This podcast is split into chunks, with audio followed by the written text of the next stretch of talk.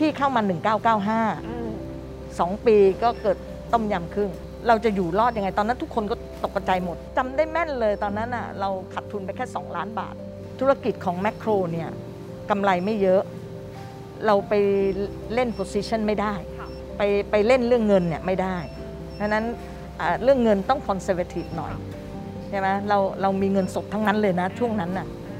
ฝากทุกที่เลยนะอ๋อเออ แต่ว่าอยู่ทนได้ไหมอยู่อยู่คิดดูกันเขาจะทำอะไรเขาถึงจะเอาดอกเบี้ยมาให้เรา 16% 20%น่ะไม่เอาถอนหมด เพราะว่าสัญญาณมันมาแล้ว อันนั้นน่ะหนักสุดเท่าที่ผ่านมานะ ก็สามารถรอดตัวมาได้ค่ะสิ่งสำคัญเนี่ยคือทุกคนในแมคโครเนี่ยจะคิดถึงลูกค้าก่อนค่ะอืม เพราะฉะนั้นวันนี้ลองดูดิน้อง ถ้าเราไม่มีลูกค้าเราจะอยู่ยังไงใช่ไหมจากนั้นคือเรื่องเรื่องของคน เราพูดเนี่ยคนเนี่ยก็คือลูกค้าแล้วก็พนักงานแล้วก็สเต็กโฮเดอร์ของเราทั้งหมด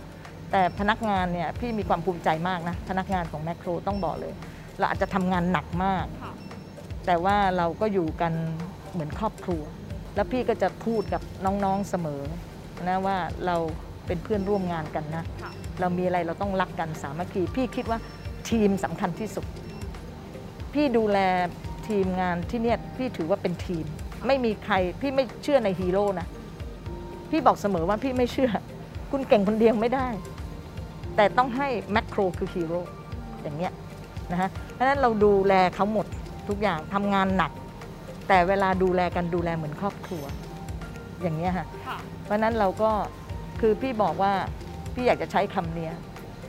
หลักการในการบริหารของพี่เนี่ยคือถ้าธุรกิจ เราใช้สมองและใช้ความรู้ใช้ประสบการณ์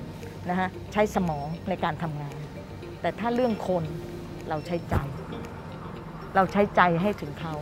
พี่อาจจะเป็นเป็นแม่แล้วก็เป็นผู้หญิงอะไรอย่างนี้ด้วยนะ อาจจะเป็นอย่างนั้นด้วยนะก็ไม่รู้อันนี้เป็นเป็นอะไรที่พี่ มันอยู่กับพี่ตลอด